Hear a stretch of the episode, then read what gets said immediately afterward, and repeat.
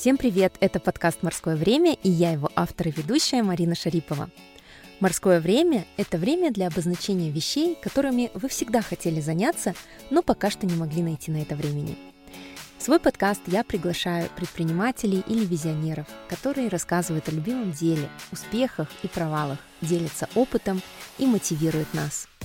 Это второй сезон подкаста. Слушать «Морское время» можно в Apple подкастах, Google подкастах, Яндекс Музыки, Castbox, а также в YouTube на канале Мари Шери.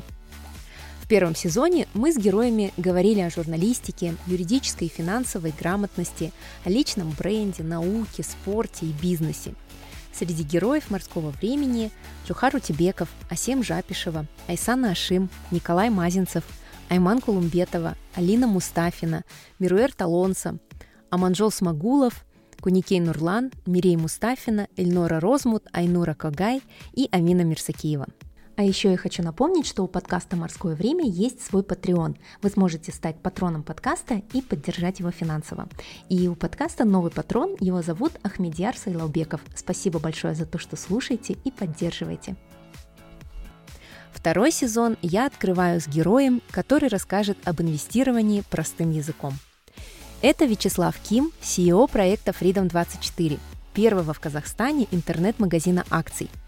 Freedom24 – это проект компании Freedom Finance. На сайте Freedom24 можно легко зарегистрироваться, привязать свою карту, открыть брокерский счет и начать покупать акции казахстанских и мировых компаний, не выходя из дома. Мы поговорим с Вячеславом о том, как он сменил сферу деятельности, как в 18 лет начал задумываться о пенсионных накоплениях, о процессе создания абсолютно нового финтех-стартапа. Вячеслав даст советы начинающему инвестору, расскажет об ошибках, которые можно избежать на этом пути. Начинаем.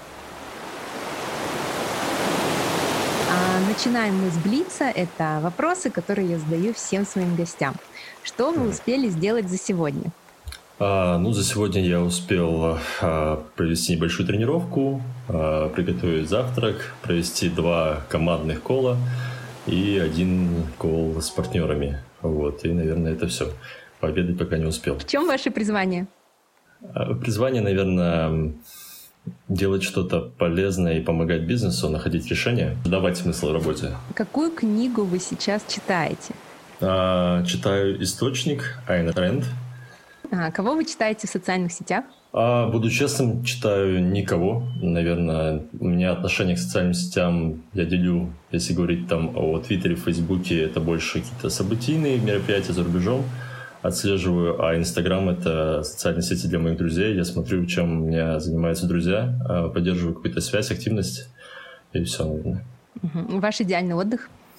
А, формат и место, наверное, не имеет значения. Больше, намного важнее это а, с кем я провожу время. И хотелось бы, ну, идеальный отдых, наверное, с близкими людьми. Ваша идеальная работа? Работа, в которой есть смыслы и работа, где есть здоровые, правильные отношения в команде. Ну, вроде сейчас это все так, и это идеальная работа у меня сейчас. Сейчас я лично наблюдаю в своем информационном поле огромный интерес к инвестированию и вообще к финансовой грамотности, ну, потому что а, мы на пороге кризиса, то есть кризис начался, продолжается, и пандемия, и бизнесы закрываются. В общем, обнажились все самые слабые места. А, кто сегодня инвестирует? Вот вы же видите вот а, клиентов, которые приходят, ну, вот пришли условно там с марта-апреля. А, кто mm. эти люди? И вот почему вы считаете, считаете, что сейчас, даже вот в разгар этого кризиса, необходимо а, вот какие-то вот эти лишние свои деньги, а, на лишние деньги купить акции, потом а, понятно, что через месяц я не получу прибыли, через два не получу, через полгода в лучшем случае, да? Вы можете мне продать эту идею, чтобы я захотела инвестировать? На самом деле, когда мы создавали наш магазин, наш стартап, та целевая аудитория, которую у нас, э, которую мы себе поставили, да, и проецировали, наверное, это были миллениалы, да, люди среднего возраста, 30 плюс, э, люди, у которых есть э, образования, есть понимание базовых финансов, а, есть какая-то потребность и какая-то ответственность перед а, там, близкими и собой на ближайшие годы. Соответственно, это те люди, которые любопытные, люди, которые активно используют интернет и технологии. Поэтому так и, так и получилось. Аудитория наша — это 25-50 лет, 40 лет, извиняюсь, активные клиенты это 30 лет. По большей части это мужчины, 80% аудитории у нас это основные, наверное, центральные и крупные города Казахстана.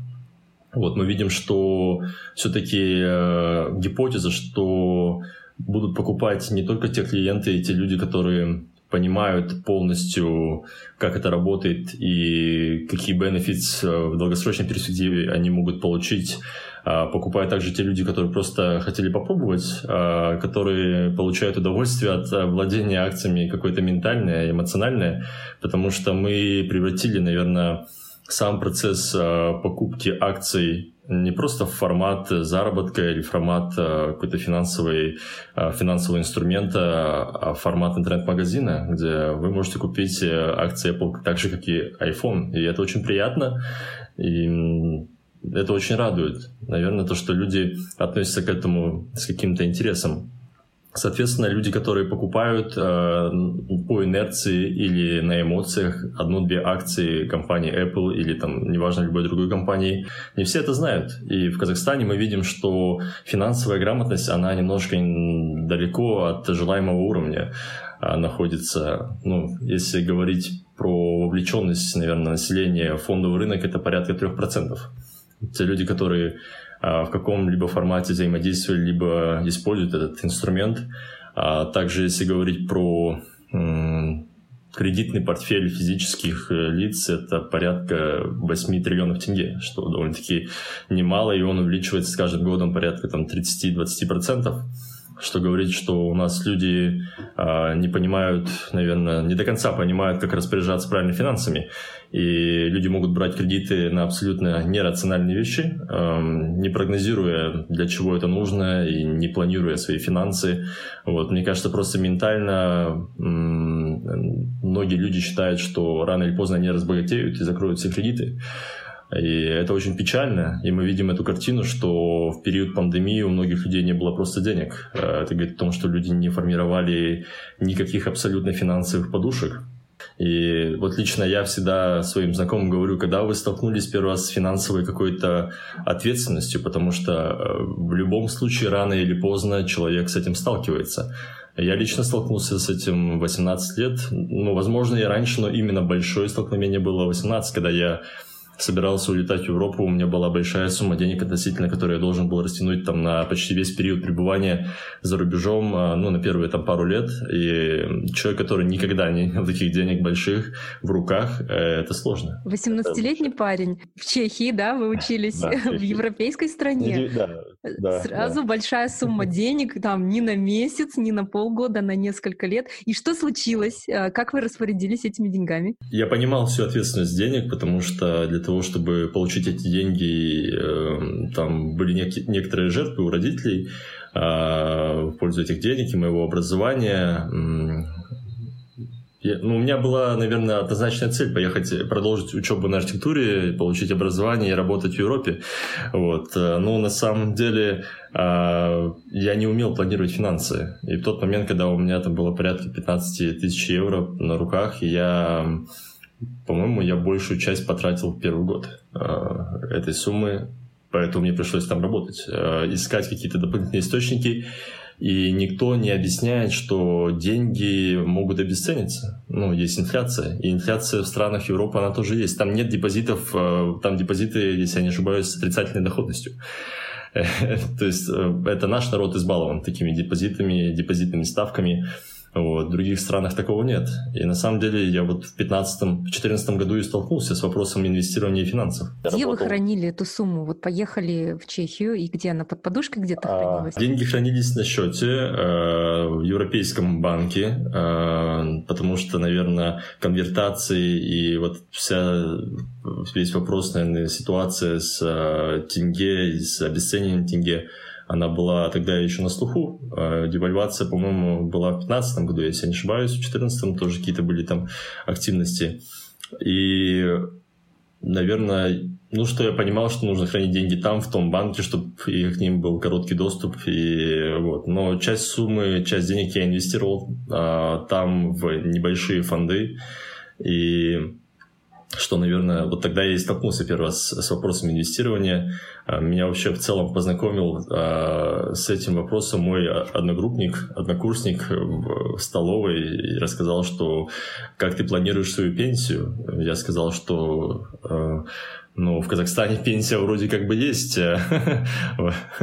Мне 18, да, мне 18 лет, я думаю, еще еще буду всю жизнь работать и зарабатывать. Он говорит, ну, у нас в Чехии нет пенсии. То есть, чтобы получить пенсию, тебе необходимо на самом деле очень много сделать для этого. Ну, я, я плюс-минус понимал, что в Казахстане похожая ситуация. Вот. И я видел, как он просчитал свою жизнь на там, 30 лет вперед. И когда он сказал, что к 30 годам у меня будет состояние там 10 миллионов долларов, и на сегодняшний день, это на сегодняшний день, да, 10 миллионов долларов, в то время это будет миллионов там 3-4, потому что есть инфляция. Ну, тогда я понял, что человек говорит какие-то страшные вещи для меня. Я, наверное, был, да, удивлен, и я понимал, что у нас все печально. У нас люди не думают о том, что могут появиться дети, и их нужно растить и обучать. И на самом деле тот момент я задумался, тот момент я начал изучать и прошел даже базовый курс. И я работал тогда в 2014 году э, в финансовой компании, которая занималась как раз такими посредническими услугами между физлицами и всеми банками, страховыми и фондами. Но первый раз, когда я столкнулся, наверное, вся эта сфера инвестиций в фондовый рынок для меня оказалась каким-то форексом, потому что в Казахстане и в то время были какие-то активности небольшие совсем. Они были и в России, тогда, наверное, более активно проходили, нежели в Казахстане, но для меня это все было какое-то мошенничество, что-то страшное, MLM, пирамиды и тому подобное, поэтому даже не смотрел в ту сторону но как раз-таки там реальность это поменялась. А вот расскажите нашим слушателям, почему не надо смотреть в сторону Форекса и MLM-пирамиды? Во-первых, если говорить о Форексе, нужно понимать, что такое Форекс. А, Форекс никак не связан с фондовым рынком. Это фьючерсы, это торговля валютой, CFD и тому подобное. Это больше похоже... Если говорить про Штаты, то в Соединенных Штатах Америки это приравнено казино. То есть это никак не связано с прогнозами, со стратегией, с финансами, с инструментами. Вот. В Казахстане это сейчас искореняется небольшими путями, но совсем медленно. А, но у них довольно такие агрессивные стратегии, агрессивные действия. И почему это мошенничество а, в странах там, СНГ? Потому что те платформы, которые предоставляются клиентам, они механические зачастую, там можно менять цифры, то есть очень много делать манипуляций, и все убытки, которые несут клиенты, это доход компании. То есть, соответственно, здесь в данном случае также у этих компаний нет лицензий э, в той юрисдикции, в которой они пребывают. То есть э, компании, которые находятся в Казахстане, Форекс, э, у них нет здесь лицензии в Казахстане. Зачастую лицензии в каких-то офшорах, и никогда ни за что вы не получите и не вернете своих денег. То есть, конечно, стратегия маркетинга, она работает абсолютно везде. Дают заработать, дают попробовать абсолютно определенных людей, они же это могут механически все контролировать. Соответственно, то есть кто-то верит, кто-то теряет, и вся вот эта история, она превращается в какую-то а, вроде бы и правдивую историю для клиентов, но если посмотреть сверху и углубиться в сам продукт, в сам инструмент, он очень э, сомнительный. А, ну, про пирамиды, думаю, не нужно договорить. Надеюсь, да, про что пирамиды, нас я думаю, все понятно. Образованные слушатели, да, особенно сейчас вот я вижу участилось мошенничество, какие-то телеграм-группы, а, где а, выкладывают какие-то переводы с огромными цифрами, и вот, видимо, играют на вот всей этой нестабильной ситуации, да, вообще в мире, в Казахстане, и вот так завлекают людей. Конечно же, это следствие вот этой вот низкой финансовой грамотности, Абсолютно. то, что люди не знают, они хотят быстро обогатиться. А вам, кстати, задают такие вопросы, а как можно быстро обогатиться вот на покупке акций? Вот прям мне быстро нужно через месяц вот поднять деньги. На самом деле это самый часто задаваемый вопрос не только от, э, наверное, людей, которые не связаны с финансами, а зачастую это вот э, ребята, которые работают в банках, э, довольно-таки там на там, менеджерских позициях, на топовых позициях.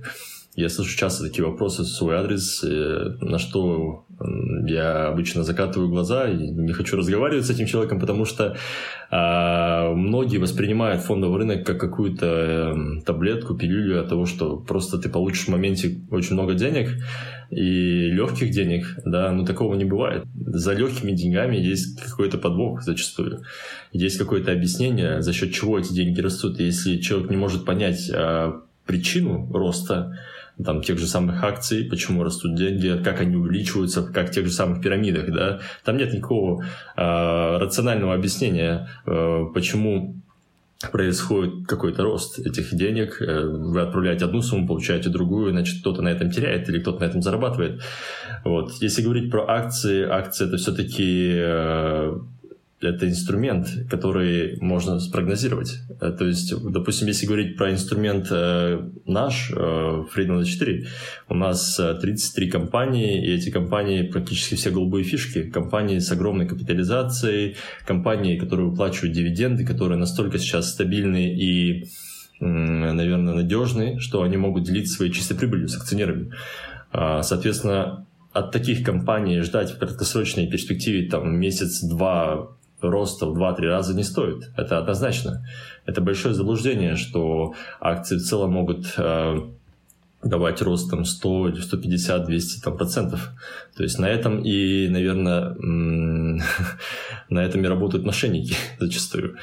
Вот. А, но бывают такие э, моменты и такие случаи, когда акции вырастают. Допустим, если взять акции Apple, э, взять акции Tesla, да, вот самые, наверное, инфошумные акции сейчас, э, они все знают. Я лично сам покупал несколько акций в прошлом году в мае, по, если я не ошибаюсь, по 82 тысячи тенге.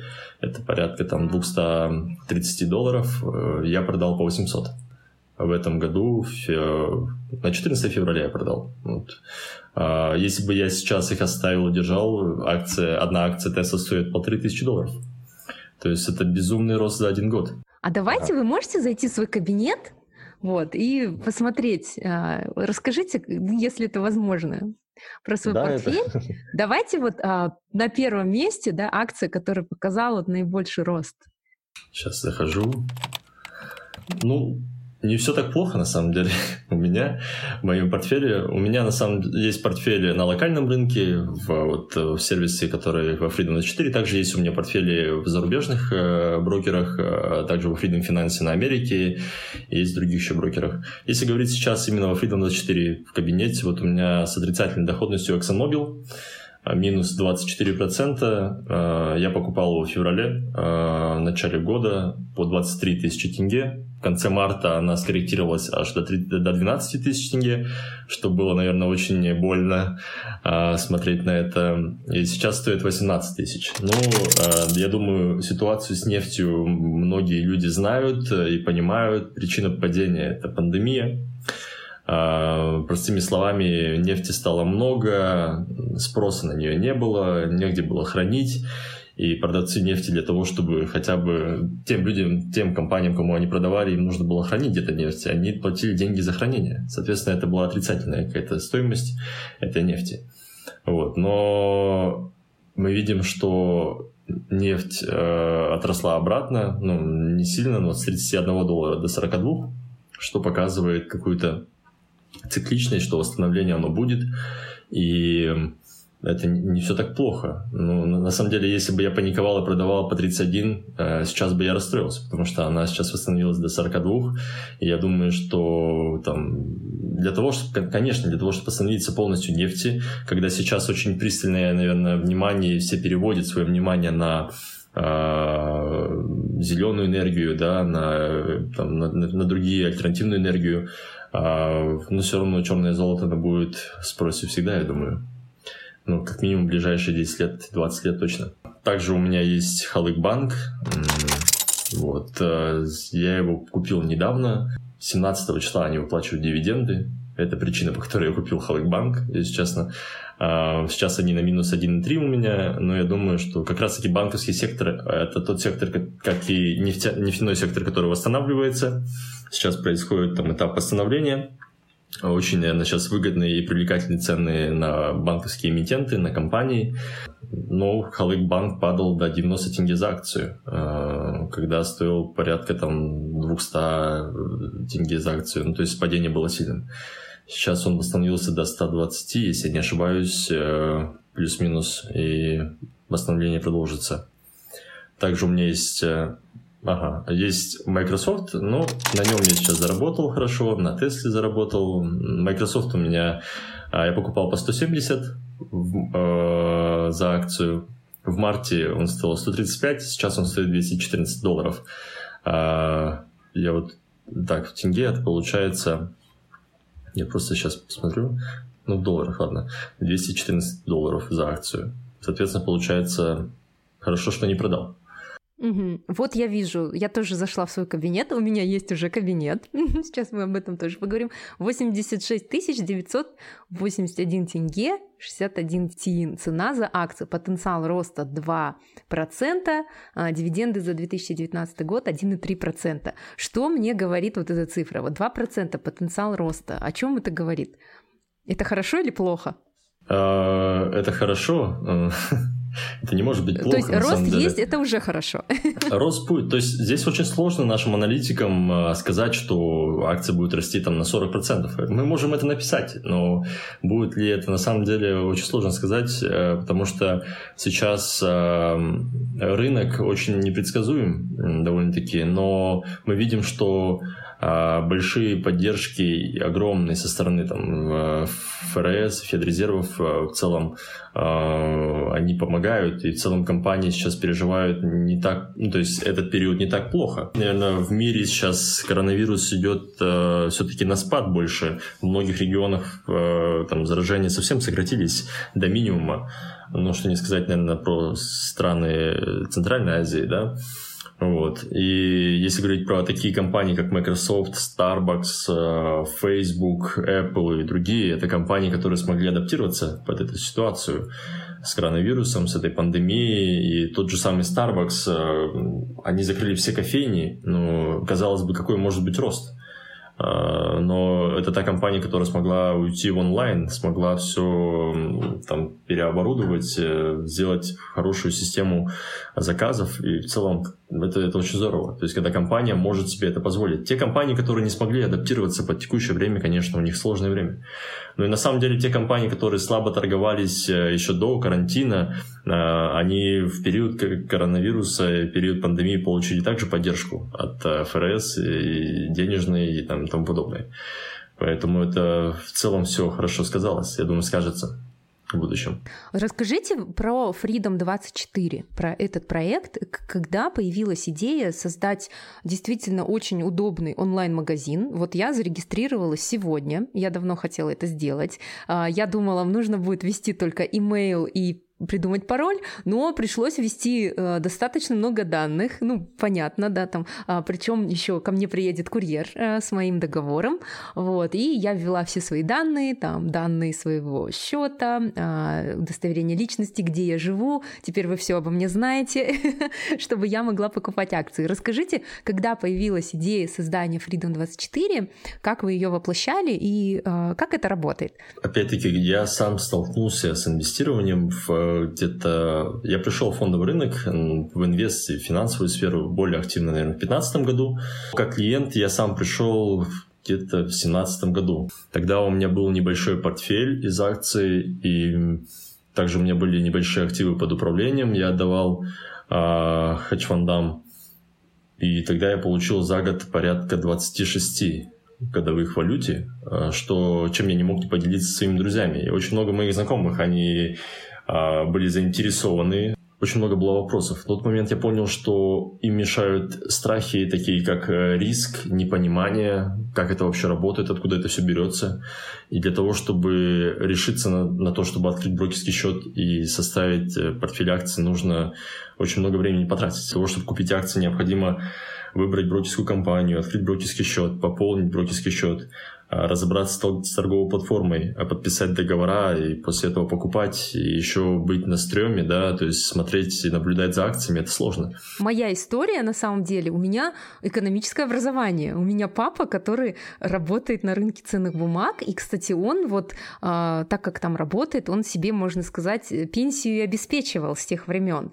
Вот, и он постоянно об этом рассказывал. Ну, вот представьте, я там студентка, да, у меня есть условные там 200 долларов, долларов, да, которые я накопила. И я вот вообще не представляла, каково мне прийти. Во-первых, действительно, как выбрать компанию, да, а, кто такой брокер, вот к нему нужно прийти, а, выделить время в своем вот в этом графике, заключить договор, а потом что мне делать? То есть а, этот брокер будет решать за меня, что покупать, да, а если я все свои вот эти 200 долларов потеряю, да, нет, пойду сапоги лучше куплю, да, вот такая вот логика, наверное. Логично. Моя гипотеза была, что если упростить процесс точки входа, а, потому что моя гипотеза была такова, любой продукт, неважно, как, насколько он прост, если сложно им начать пользоваться, никто не будет пользоваться.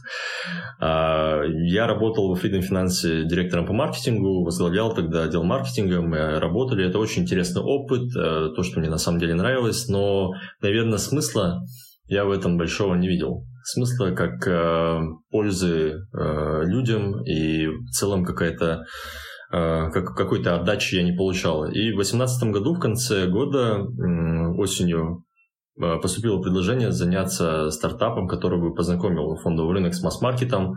Ну как Тимур Турлов вас позвал к себе, сказал, Вячеслав, будете заниматься новым проектом, летите в Москву. Или как, как это было?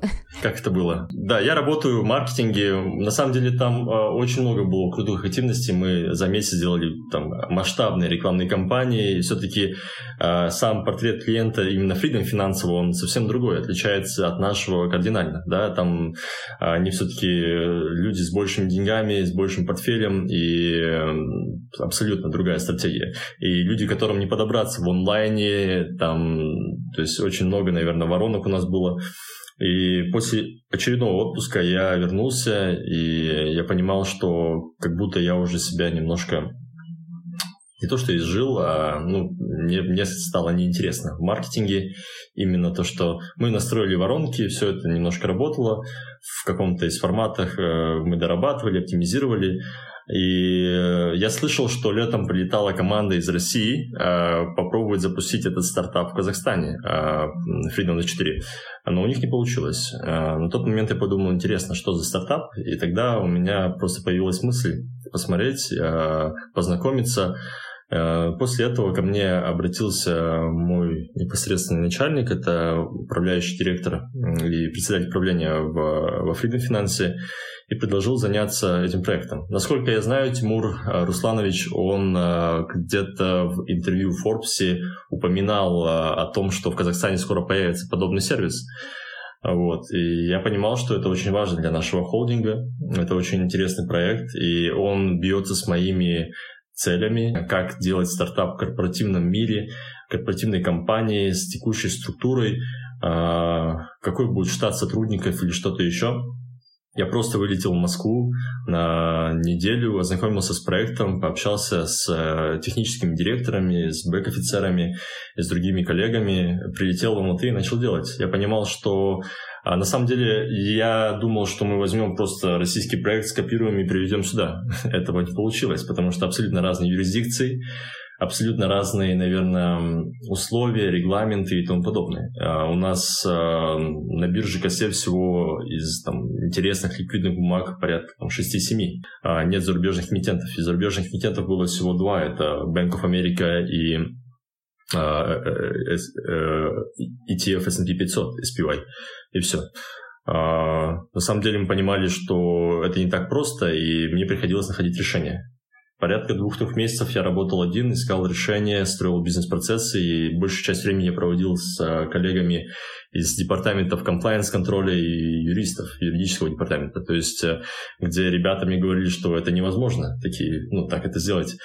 А, ну, на самом деле, все эти сложности, я с ними, мне не нравились, потому что я начинал в целом свою карьеру со стартапов, и как будто я вернулся опять в это время, где нужно находить решения, находить коммуникацию, вот. Э, ну, со временем это получилось. Конечно, очень много сложностей, потому что наш э, рынок локальный, он очень регламентирован. И очень сложно делать какие-то гибкие вещи, э, те вещи, которые изначально я себе прорисовал, ту гипотезу, которую мы себе выстроили. И поэтому нам приходилось находить компромиссы. Примерно в осенью, в начале 2019 года мы уже были готовы запускаться, но тогда были изменения на локальной бирже, а, то есть они оптимизировали свою торговую платформу косе, ну, саму биржу, перешли на движок а, российской платформы, российского, российской биржи, и мы, нам пришлось все переделать. Нам пришлось в тот момент э. Да, мы, мы готовились к запуску, и нам пришлось все переделывать с командой. Честно, для меня это был проект, который никак-никак не мог запуститься. Мы откладывали каждый месяц. Наши партнеры, наши коллеги, все уже, я не знаю, смотрели на нас как на проект, который обречен на неуспех. И в этом формате мы возились, работали, независимо, что мы не успели полностью адаптировать Э, нашу техническую систему и процессы под э, обновленную систему косе биржи мы запустились со старым, э, со старым процессом и взяли вот эти сложные процессы и костыли на себя. Технические, ручные какие-то и тому подобное. Та цель и миссия, которую мы себе прорисовали в самом начале, она осталась до конца. Она сейчас также у нас в офисе у ребят над головой. Все это видят, все это помнят, что мы даем на самом деле, мы первый контакт Эм, в целом нашего населения с фондовым рынком, и этот контакт должен стимулировать дальше и, давать возможность дальше развиваться. Вот. Мы не говорим о том, что мы идеальная платформа для уже это профессиональных инвесторов, которые хотят инвестировать большие деньги, нет. Мы платформа для начинающих инвесторов, для людей, которые только с этим столкнулись и хотят узнать побольше про это и в целом попробовать. Ну и также люди, которые хотят инвестировать, у них это получается. Ну, я тому пример. У меня у самого есть портфель а, во Freedom 24. Очень круто. И мне кажется, как раз-таки а, то, что вы работали маркетологом, а, вот тоже очень хорошо повлияло, потому что действительно вот этот тяж... очень сложный порог входа, да, то есть как выстроить воронку к населению, если так сложно зайти туда, да. А тут, получается, любая домохозяйка может заказать там продукты себе онлайн и тут же там открыть в браузере freedom24.kz и купить себе акции Starbucks, да, или Tiffany. И мне еще очень, я вот наблюдала за компанией продвижения, как только вы появились на рынке, вот как раз в конце прошлого года, да, а, и мне понравилось, что вы а, вот, эм, э, вот эту историю ведете так, что а, возьми кусочек Starbucks, да, стань акционером Apple, да, или Facebook, которыми ты пользуешься прямо сейчас. Это вот действительно такое попадание миллениалов, потому что, ну, кто не хочет зайти в Starbucks как держатель акций? купить этот кофе, и вот, вот уже имея вот это чувство, что, ну, я тоже немножечко владею вот, вот этим. Вот это вот а, то, что вы Абсолютно верно. Не, ну, работаете на вот эти чувства, это действительно такой новый подход, потому что раньше, вот я говорю, мне тоже казалось, что фондовый рынок — это все для каких-то таких взрослых мужчин, у которых э, дорогие машины, у которых там яхты, и вот они покупают эти акции, мы их мы видим в голливудских фильмах, и куда уж мне, да, там, э, Марине из Алматы, да, покупать какие-то акции. Но сейчас действительно все стало проще. Давайте опять э, с вами проведем интерактив. Вот я зайду в свой только что созданный кабинет, вот воспользовавшись, да, своим вот этим положением, что мы, я сейчас у вас беру интервью, вы мне подскажете, что мне купить. Итак, я только зарегистрировалась, получается, я ввела свои данные, а, и я же могу уже что-то купить, или же мне нужно ждать, пока мне привезут договор? Для того, чтобы купить акции, мы в моем, моей истории, да, я не рассказал, как у нас покупаются акции, как этот процесс происходит, да, для того, чтобы купить акции, а, человеку необходима банковская карта и удостоверение личности. Процесс абсолютно схожий и подобен процессу покупки в любом другом интернет-магазине.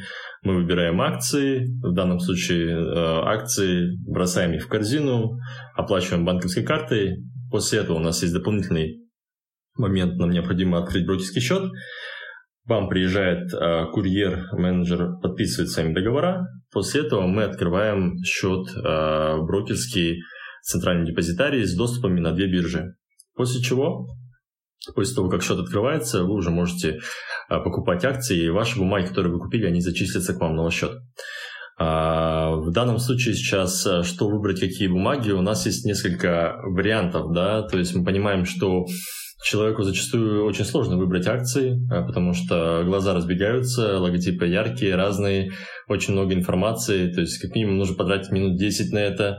А, но опять-таки я бы всегда советовал покупать те компании, те акции, с которыми вы знакомы. А, ну, в целом, весь каталог, он состоит из компаний, которые вы знаете, я думаю. Вот да, давайте. Вот я зашла ага, к себе. Вот я вижу, что есть Tiffany Co. А, потенциал роста 19%, цена акций 49 247. Вот, а, допустим, меня ну, заинтересовало, я хочу стать держателем акций. Здесь вот и страничка открылась, а, окрашенная в цвет, вот этот фирменный цвет Тифани.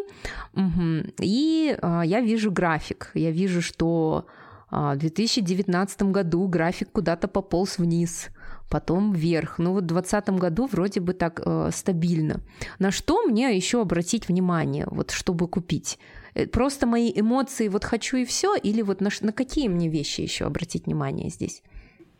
Ну, смотрите, для того, чтобы правильно выбрать акции и правильно собрать портфель из акций, а, нужно как минимум, да, понимать свои, свои какие-то ожидания и свои здесь в любом случае играют эмоции. Их э, никуда не уберешь, на самом деле. И если тебе компания не нравится, то навряд ли человек ее купит. А это тоже так. Хотя многие покупают из мести, возможно, из злости. Такие тоже бывают, возможно. Как это из мести? Ну, наверное, владеть компанией, которую ты ненавидишь, э, тоже приятно. Может быть. Видеть, как она падает. И видеть, как она падает. Да, ну, это было бы глупо, на самом деле.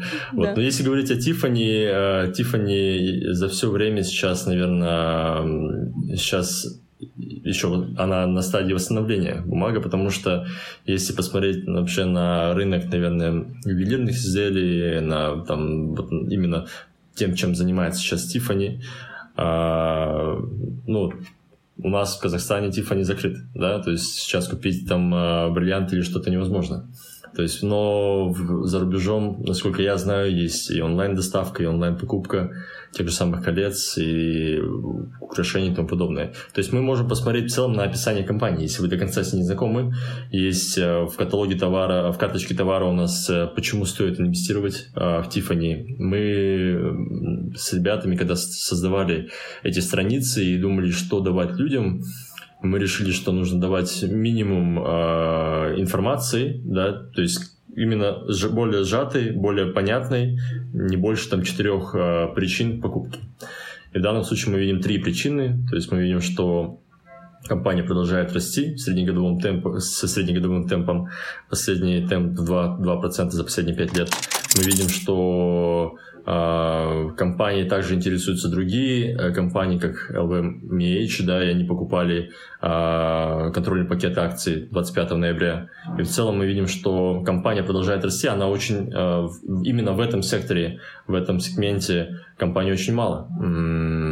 Вот. Но я бы вам не советовал, наверное, сейчас покупать mm-hmm. Лично, наверное, мой личный так. какой-то совет. И надеяться на то, что э, олигархи, которые дарят своим любимым женщинам Тифани, они все-таки будут продолжать покупать даже онлайн. Абсолютно будут. Мне нужно на это надеяться, да, чтобы вот оценить, стоит ли мне покупать. А вот еще, вот я вижу, что за 6 месяцев, а, вот в феврале а, акция стоила 134, ну почти 135 долларов, и я вижу, что что а, в июне было падение до 115, сейчас уже а, ну, вот 120 долларов. А, говорят же, вот когда все падает, все продают, и в этот момент нужно покупать. Это правда? Это интересно очень, наверное, высказывание, определение. На самом деле, допустим, если вы сформировали портфель купили, и акция упала, у вас есть да, три э, варианта решения. Это усреднить стоимость бумаги, это купить еще бумаги, когда она упала. Соответственно, стоимость э, за одну акцию у вас будет ниже, чем она была ранее. Да, либо переждать этот момент, если мы понимаем, что данное падение и коррекция краткосрочная или вызвана каким-то определенным э, инфоповодом, если мы должны понимать, что на долгосрочную перспективу это никак не скажется, а, либо закрыть позицию и принять убыток, да. То есть э, в данном случае нужно смотреть на состояние компании сейчас, на сам сектор, потому что говорить о том, что смотреть только на какие-то определенные новости и на определенных новостях формировать какое-то мнение о компании не стоит. То есть э, мы понимаем, что компания находится э, в определенном секторе, да, нужно смотреть на рынок, на ситуацию в рынке именно в этом секторе, что происходит именно какие-то, может быть, международные отношения, с чем, э, с чем связана эта компания. Опять-таки, нужно понимать, почему акции растут. Акции растут, потому что появляется на это спрос. Если появляется спрос э, и увеличивается спрос, то увеличивается предложение, стоимость самой бумаги. А, соответственно, спрос как может увеличиваться? Это мы, клиенты, которые покупаем этот товар, покупаем продукты, прибыль растет, увеличиваются, а, улучшаются отчетности, более положительные, более а, позитивные, увеличиваются даже гайденсы, это гайденс, это ожидания инвестдомов и аналитиков именно об определенных эмитентах. Вот, и, соответственно, они растут. Когда мы видим, что, вот, допустим, из последних событий, где на презентации Тесла там Илон Маск разби, разбил стекло, и все думали, что э, спрос на Сайбер танк, я не помню, как он называется, э, на Тесла будет падать. Ну нет, это был некий маркетинговый ход, и акции Тесла выросли дальше. Начинающим инвесторам очень сложно. Мне кажется, не стоит вдаваться в такие э, подробности, э, как... Э, проанализировать полностью весь рынок, проанализировать состояние компании, посмотреть там, на все отчетности и тому подобное. Потому что это будет сложно. И многие начинающие инвесторы, те, кто еще не разбирается в рынке, они могут сделать неправильные выводы, что повлечет за собой, наверное, э, какой-то плачевный опыт.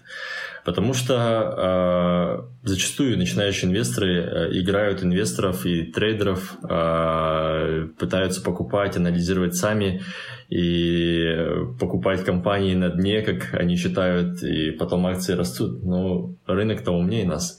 И очень есть хорошее выражение на рынке, если об этом знаем мы, простые люди из народа, о том, что акции Тесла будут расти, то, значит, эта стоимость уже в цене, ну, и все уже там произошло. То есть это настолько, если люди не из рынка уже в курсе за вещи, которые происходят на профессиональной, э, профессиональных инструментах и сфере, ну, это, это абсурд, я считаю. То есть, когда там водитель такси услышал, что нужно покупать Тесла, потому что он будет расти, и из-за этого покупать Тесла очень рискованно. Ну вот Илон Маск сам же, да, много чего делает для того, чтобы э, повлиять, мне кажется, на стоимость акций. Я вот недавно в одном подкасте про инвестиции как раз услышала новость, что он сказал что-то, что у них будто чего-то не получается там в новых разработках Теслы, и акции упали. То есть он же думает, прежде чем говорить какие-то вот такие предположения, положения негативные о своей компании? Ну, на самом деле, компания Tesla и Илон Маск это одно и то же. Да? Э, и компания Tesla, и в целом Tesla растет, потому что по большей части из-за Илона Маска, из-за его активности, из-за его публичности, известности и его манере в целом вести бизнес. Э, насколько я знаю, у Илона Маска в портфеле только акции Тесла, у него нет других акций. О. И э, это говорит, насколько он уверен в себе. Это как э, в Инстаграме, если ты подписан только, вот Илон Маск подписан только на Теслы, больше ни на кого не подписан. Как бы все, это ну, знак. Возможно. Но в данном случае это его состояние, это его деньги. Эм, здесь уже не просто, наверное, какие-то маркетинговые ходы, это, это деньги, это состояние. Все-таки здесь люди более прагматичны в, таких, в таком отношении. Но мы видим, что а, после любой выходки Илона Маска акции могут там немножко корректироваться, немножко расти, и э, в целом из-за этого они могут быть волатильны. Вот. Конечно, параллель есть, но это может быть какой-то краткосрочный момент. По-моему, э, Кайли Дженнер, она в Твиттере написала про Snapchat, про дизайн, что ей не понравился и в связи с чем там Snapchat потерпел какие-то убытки. Но опять-таки это краткосрочные явления. То есть люди, которые поклонники Snapchat, люди, которые пользуются там, техникой Apple или любой другой, они будут продолжать пользоваться независимо от каких-то отзывов, независимо от этой там ситуации, то есть потому что э, ну, люди, люди мне кажется, привержены своим каким-то принципам, своим брендам и компаниям. И ни одна какая-то небольшая новость, которая может а, что-то в моменте испортить, не испортит общего впечатления. Вот. Угу. То есть тоже не нужно так сильно поддаваться эмоциям и думать там, ой, все, Илон Маск, э, вот он покурил травку в подкасте Джо Рогана, и э, упоминаний, количество цитирований было много. Э, многие узнали вообще, кто такой Джо Роган, тоже такой хороший пиар был его шоу, но акции Тесла подешевели. Но тоже такой краткосрочный эффект, то есть не нужно, сломя голову, бежать, да, и что-то предпринимать. Я думаю, что вот я сколько вот тоже читаю, слышу про инвестирование, необходимо обладать вот нервами, стальными нервами. Когда ты заходишь, у тебя все падает, ты так должен выдохнуть, да, и сразу не предпринимать никаких действий. Но здесь, наверное, больше зависит от стратегии, которую человек принял. А, вот у себя в Инстаграме я недавно писал о том, как правильно там сформировать портфель, что нужно сделать и тому подобное. Очень важно, чтобы вы были готовы к этому, к целым к инвестициям. Была резервная подушка минимум хотя бы состоящая из 6 э, месяцев э, расходов да, определенных, получается. Также нужно понимать, что обязательно нужно терпение. И э, эмоциональным людям очень, наверное, сложно придется на фондовом рынке, потому что, как вы и сказали, акциям свойственно падать и расти, и каждое падение будет, наверное, э, стрессом для инвестора. Если вы такой эмоциональный человек, который бросает свой Apple в стенку, то, наверное, вам не стоит покупать пока акции, пока вы не управляете своими эмоциями. Окей. Итак, во-первых, да, вы сказали, это должны быть не последние деньги. То есть у человека должен быть запас. Ага. Что еще? Повторяюсь, резервная подушка – это сумма шестимесячных расходов. Я считаю, что это комфортная сумма, которая должна быть у человека любого, независимо, который хочет инвестировать, не хочет инвестировать, она должна быть, потому что э, в такие периоды, как сейчас пандемия или э, чего-то подобного, это очень поможет нам. А отсутствие больших кредитов – это очень важно, потому что э, если есть большие непосильные кредиты, они будут очень сильно привлекать внимание. И, ну, очень глупо, наверное, при этом инвестировать, если нет какого-то постоянного дохода и нет сформированной подушки, есть кредиты, и тем более эта вся ситуация и так стрессовая, без еще акций, мне кажется, очень опасно и не стоит этого делать. Можно попробовать. Можно купить пару акций, одну акцию там Форда, ощутить, как это все происходит, немножко получить какие-то теоретические знания и практически в моменте с одной бумагой а, почитать, поинтересоваться, потому что в любом случае этот а, мир захватывает э, инвестора. Это очень интересно, когда ты владеешь бумагой, и любая новость, которая происходит для тебя, не безразлична, и ты понимаешь, что как-то ты с этим связан, тебе интересно. Особенно если ты покупаешь там акции Apple, и у тебя вся техника дома Apple. Ты знаешь там о продукте больше, чем многие инвесторы. Да. Здорово, супер. А, но и а, после этого нам нужно понимать, что вот как мы с вами выбирали акции, выбрать акции тех компаний, которыми вы знакомы и знаете, потому что если вы выберете компанию фармацевтическую, которую вы вообще не знаете, и понятия не имеете, какие у нее есть продукты, как она занимается, будет сложно отслеживать. Это неинтересно. Тем более, все-таки первично начинающие инвесторы, они любопытные. И здесь очень много интересной, э, такой полезной информации, также развлекательной, плюс-минус может быть. И все-таки какие-то причины должны удерживать клиента и человека, чтобы отслеживать ее. Также не вкладывать компании, наверное, в в одну, в одну компанию, а, а все деньги в одну компанию, э, в одних эмитентов, в одни и те же сектора. Это, это очень нерационально. Нужно разбивать а, портфель, покупать акции с разных секторов. Опять-таки, если мы говорим о формировании правильного портфеля, там могут быть и разные инструменты, не только акции, они, там могут быть и облигации, могут быть и ETF. ETF – это сборная корзина а, акций, вот, допустим, ETF S&P 500 это индекс, куда входит 505 крупнейших американских компаний с огромной капитализацией с крупной. А, и в целом это, по-моему, вся экономика и весь рынок американский. Да? То есть эм, этот индикатор, который отслеживают и смотрят а, все инвестора. Да, если S&P 500 падает, то значит рынок весь падает. То есть, соответственно, выражение Уорна Баффета, где в завещании, по смертельные записки он написал своей супруге, что если я умру, все мои активы вложи в S&P 500. То есть он верит, что еще Америка будет развиваться и компании будут расти. Соответственно, портфель он должен быть максимально э, состоящий из разных секторов, с разных регионов, разных компаний, потому что когда определенный сектор может падать, другой будет расти. Э, в такие ситуации, как пандемия, да, может весь рынок падать. Но мы видим, некоторые компании очень быстро э, отскочили вверх, как Apple, да, сейчас торгуется просто на своих максимумах. А, есть компании, которые до сих пор э, восстанавливаются, есть которые, компании, которые в целом, по-моему, даже не ощутили кризис, как Netflix, да. Да, которые просто Или были TikTok. на топе. TikTok и Netflix. Или Zoom. Или Zoom. Да. Вот три, три компании, которых все, надеемся, хорошо. Но а, Netflix нет на Freedom 24, да, по-моему, еще? Э, Netflix нет на Freedom 4. И Когда будет? на самом деле, опять это второй самый часто задаваемый вопрос э, в адрес Freedom 4 мой. Э, важно понимать, что листинг бумаг – это довольно-таки сложный процесс. Мы листинговали в прошлом году в мае 16 эмитентов.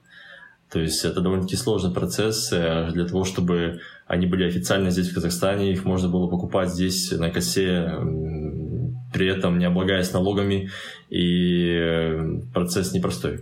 А, у нас есть в планах на будущий год интересные решения, которые я сейчас не могу, наверное, анонсировать. Появится больше акций, будут интересные инструменты, мы отработаем вопрос с, с лимитами, с ограничениями, будут изменения, будет э, очень много интересных наверное, изменений. А, если возвращаясь э, к как правильно начать инвестировать и стратегии портфеля, то очень важно сформировать портфель из э, там, 5-6 эмитентов, если сумма инвестирования там, свыше миллиона. И все-таки фондовый рынок и инвестирование – это систематичность. Если мы периодично, или вот мы сейчас купили акции, забыли про них, и там несколько лет не смотрим ничего, и там, конечно, портфель увеличится, вероятность очень большая. А, но, опять-таки, насколько увеличится? Здесь нужна систематичность, и, допустим, мы сформировали определенный портфель из пяти эмитентов, а, комфортный для нас, и мы каждый месяц нового числа а, просто пополняем этот портфель, покупаем эти же эмитенты, эти компании в течение там, года-двух. Эту стратегию, которую мы должны принять и решить для себя на самом начале в самом начале, в самом старте инвестирования. То есть определиться определенной стратегией, как я буду инвестировать, потому что рынок всегда уме, умнее, наверное, инвесторов. И там играют профессионалы, там играют компании, которые живут этим, да, зарабатывают на жизнь. И мы тут обычные инвесторы, которые хотим обмануть всю большую систему. Э, Но ну, это большое заблуждение на самом деле. Вот. Поэтому лучше не играть а профессионального трейдера, спекулянта. Ну и к тому же наша платформа не рассчитана на какие-то спекулятивные действия на дейтрейдинг или что-то такое подобное, а, нужно формировать долгосрочный портфель минимум на два года, что я лично посоветовал. Я недавно писал у себя в постах, что там, как какой портфель бы я сформировал на 1 миллион тенге. И э, это довольно-таки хороший портфель, отличный, который, я думаю, себя в течение двух лет хорошо проявит. Ну и систематичность, потому что тогда мы можем рассчитывать на какой-то сложный процент на реинвестирование. Всю доходность, которую мы получаем от акций, можем дальше инвестировать. Очень э, напоминает мне подкасты. Вот мы в самом начале разговаривали по, про подкасты, и вы говорили, что как круто, что теперь в Казахстане создают подкасты. А я еще веду курс по подкастам. Я тоже говорю, не ждите моментальной монетизации и популярности. Это игра в долгую. То есть полгода, год придется создавать контент регулярно, не надеясь на какой-то фидбэк. Да, вот делаешь делаешь, делаешь, создаешь, создаешь контент, и потом, возможно, вот какие-то бенефиты у тебя будут, а может и не будет. И все зависит от того, насколько вот ты а, поставил себе эту цель долгосрочную, да, и насколько ты идешь, невзирая на вот эти эмоциональные качели, ой, не получается, ой, никому не нужно. Вот, наверное, да, схоже, да, вот, вот этот подход. Абсолютно верно. Ну, исторически мы-то видим, а, что та же самая, те же самые акции Apple с 90-х годов, они выросли там порядка без тысячи процентов на сегодняшний день. То есть э, все компании и тот же самый индекс S&P 500 за 100 лет показал среднегодовую доходность 12% годовых. То есть, э, несмотря были какие-то большие росты и падения, но в итоге там довольно-таки хорошая годовая доходность. У нас просто люди... Эм, я вот помню интересный разговор с человеком, он мне сказал, э, сколько можно заработать на фондовом рынке, хотя бы в два раза можно увеличить эту сумму, которую я инвестирую, и в два раза это, ну, это, это, это довольно-таки много. В два раза среднегодовая доходность у профессиональных инвесторов в Америке это 20-30 годовых. То есть это, это, это очень круто. То есть а наш народ хочет э, минимум в два раза увеличить, ты понимаешь, что, ну, да. наверное, лучше не стоит. А инвестировать в таком случае Потому что поэтому мы пытаемся все больше и больше давать информации, все больше и больше говорить про совсем базовые финансы, как начать э, копить, э, как в целом начать откладывать деньги, как правильно вести учеты. И уже потом мы говорим, что такое фондовый рынок, что такое биржа, как в целом работает принцип акций, как это все взаимосвязано с развитием экономики страны и насколько это важно. Здесь, наверное, нет ликбеза а просто у людей для того, что зачем им идти открывать брокерские счета и покупать акции. Они, люди до конца не понимают. Люди понимают, что им нужно пойти в банк, открыть банк, банковскую карту для того, чтобы расплачиваться в определенных местах, но у них нет ликбеза, нет в целом причин для того, чтобы идти а, и инвестировать деньги на фондовый рынок, покупать акции и думать о своем каком-то будущем, не знаю.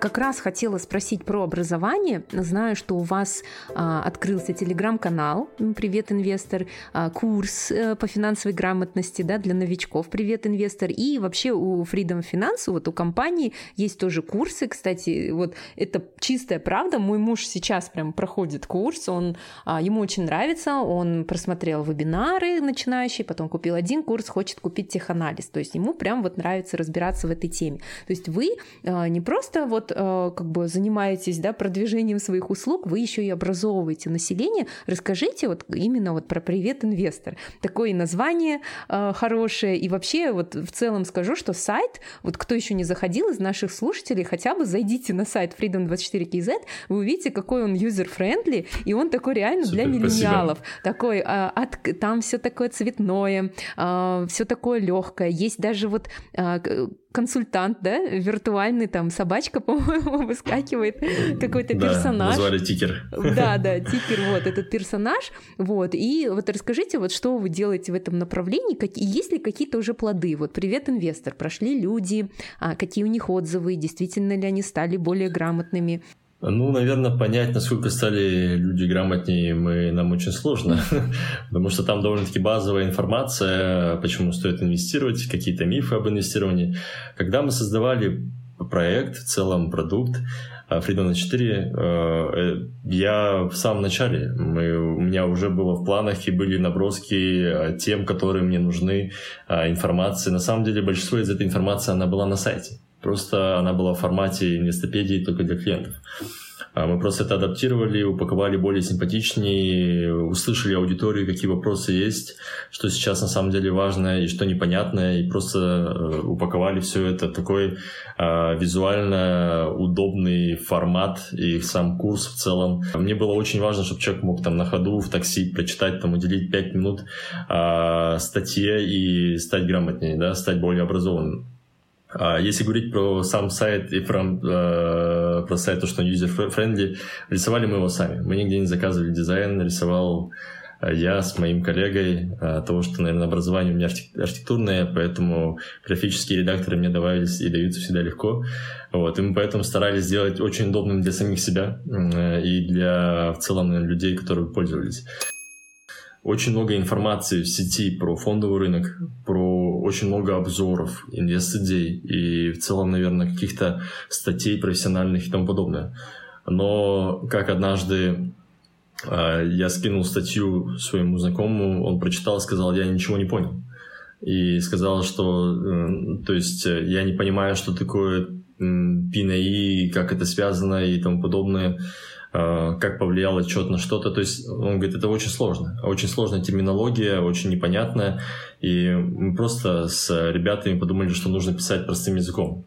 Таким, каким бы нас понял, э, ну, не пятилетний ребенок, но, наверное, просто студент, школьник, чтобы у него не возникло вопросов сложных. И мы стараемся писать простым языком аналитику и новости, и обзоры рынка, как и локального, российского и э, американского рынка.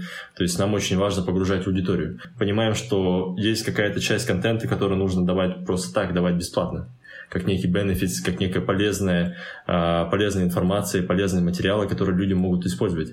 Однозначно для меня лично очень а, выгодно и, наверное, было бы намного приятнее, если бы человек сам приходил к вопросу инвестирования, а, сам задавался этим вопросом и, и ну, приходил с каким-то уже багажом знаний определенным, хотя бы базовым, базовыми знаниями. Соответственно, мы делаем максимум для этого. То, что я постоянно говорю своей команде, ребятам – очень важно слышать потребителей и Uh, не в том плане, что мы слышим потребителей, все огорчаемся, есть какой-то негативный отзыв и пытаемся все в моменте исправлять. Нет, мы получаем очень много информации, uh, делаем какие-то эксперименты, uh, очень часто проводим. И, соответственно, нужно вовремя проводить итерации, да, это все внедрять изменять, потому что стартап э, должен быть гибким, и он должен иметь спрос у нашего целевого клиента. В данном случае поэтому 100% на первом месте это информационная какая-то поддержка, поддержка со знаниями, с, образованием. Если говорить про Freedom Finance, а, там есть э, как и курсы для начинающих, так и курсы для более продвинутых, для профессионалов и тому подобное. Вы очень любите свою работу. Это чувствуется.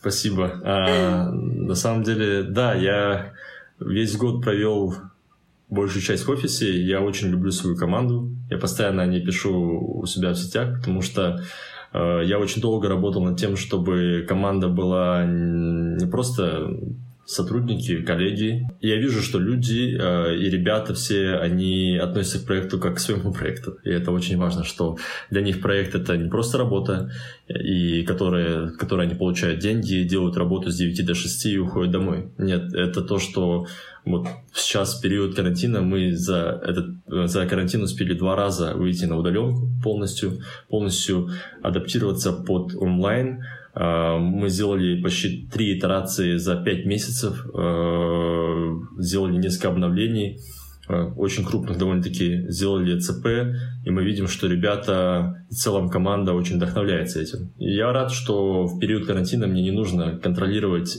каждого сотрудника, что он выкладывается, он работает, потому что они, наоборот, меня дергают в выходные дни, что вот здесь вот не так, давайте здесь поправим и тому подобное, и это очень радует.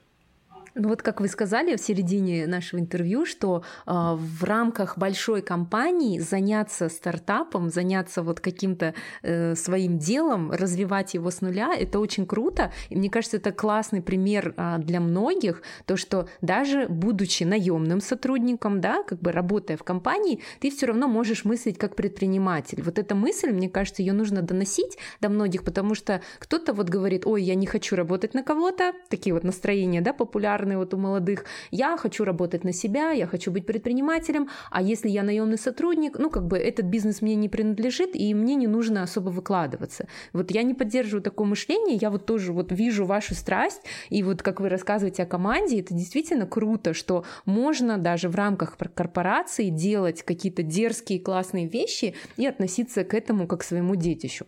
Абсолютно есть положительные стороны корпоративного стартапа, потому что, ну, вот такие вот там коронаштормы нас сильно там не коснулись, а и есть поддержка со стороны там основной компании, и в целом есть какая-то инфраструктура. Да, есть, конечно, и минусы, там очень много документации, аудитов и тому подобное, но, наверное, это закаляет проект, и э, это правильно. А, я как раз хотела спросить, вы ведете, вы так интересно ведете Инстаграм, я вот подписалась на вас и в Фейсбуке читаю, а, вы занялись своим личным брендом, потому что раньше это были фотография и одна строчка, да, вот, в вашем Инстаграме. Сейчас вы действительно поставили цель а, рассказывать про Freedom 24, повышать финансовую грамотность. Вот сколько времени на это уходит? Не сложно ли было, ну, то есть стать вот внезапно таким публичным человеком? Писать об этом и какая реакция у аудитории?